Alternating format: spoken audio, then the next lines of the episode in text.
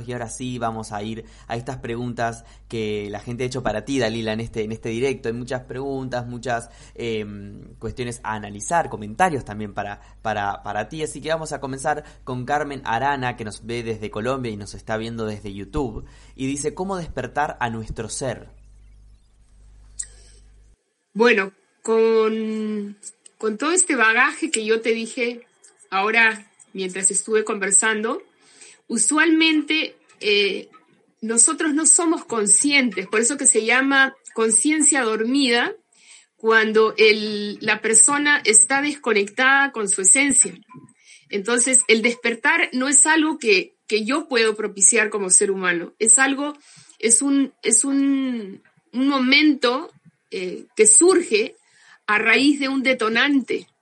Entonces, una de las formas en que uno estimula y, puede acercarse más a este camino, porque yo empecé a meditar hace muchísimos años y obviamente tuve pequeños despertares, pero luego cuantos más desafíos se presentaban en mi vida, se provocaron más despertares, o sea, uno va elevando el nivel de conciencia.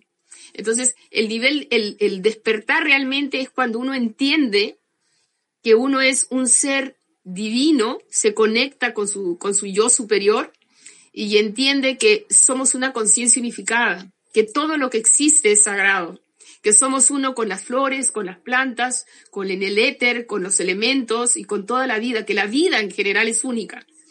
Eso es lo que yo considero, es como puedo ponerlo en palabras, lo que para mí fue el despertar el, darme cuenta de que no estoy separada, que no me siento excluida, que no me siento ajena a los demás, sino que soy una con todos los seres humanos. Y para llegar a ese nivel de conciencia, porque los niveles de conciencia van también surgiendo nuevos eh, desafíos y nuevos niveles de conciencia. Es como, es como encontrar plataformas de zonas de confort porque siempre el ser humano busca, busca un poco de estabilidad. Uno busca estabilidad emocional en las parejas, en, busca estabilidad en, el, en, el, en la labor que hace. Siempre intentamos buscar eh, esta estabilidad, pero esa estabilidad real no existe, la vida es incierta.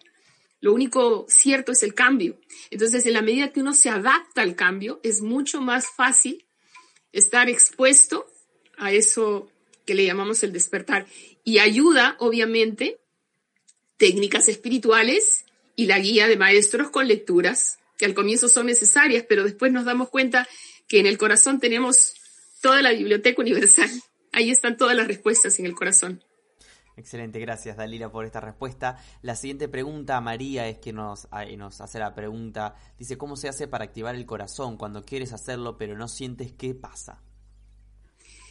Bueno, lo que suele suceder cuando tú quieres vivir desde el corazón, y siempre nos pasa a los seres humanos, si nosotros hemos tenido una experiencia dolorosa, sea porque nacimos en una familia donde no conocimos el amor sano, donde fuimos rechazados, sea porque tuvimos, y eso lo llevamos luego a nuestras relaciones de pareja, porque tenemos un niño interior herido.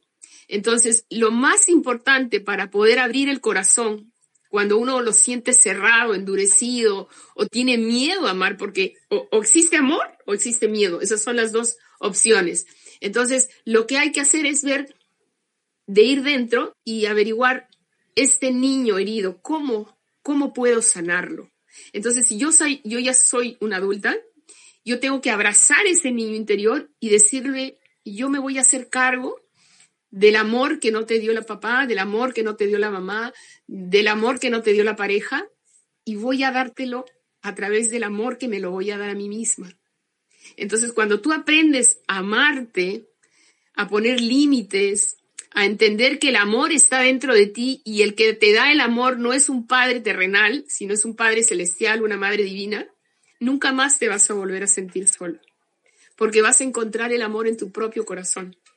Pero para eso hay que hacer una labor interior y para eso existen terapistas, existen terapias como por ejemplo de constelaciones familiares, de niños interiores heridos. Eh, eh, hay también grupos de contención emocional donde uno abre el corazón y expresa todos sus traumas porque es necesario, es necesario tener a alguien que nos escuche, porque en el fondo el que te escucha te está permitiendo que tú te expreses para que te escuches a ti misma y también una de las terapias que yo hago de liberación emocional, vamos dentro del subconsciente a ver qué traes de la memoria celular de tus ancestros que está instalado como programa y que tienes que sanar para darle un paso de ventaja a las generaciones que has traído al mundo.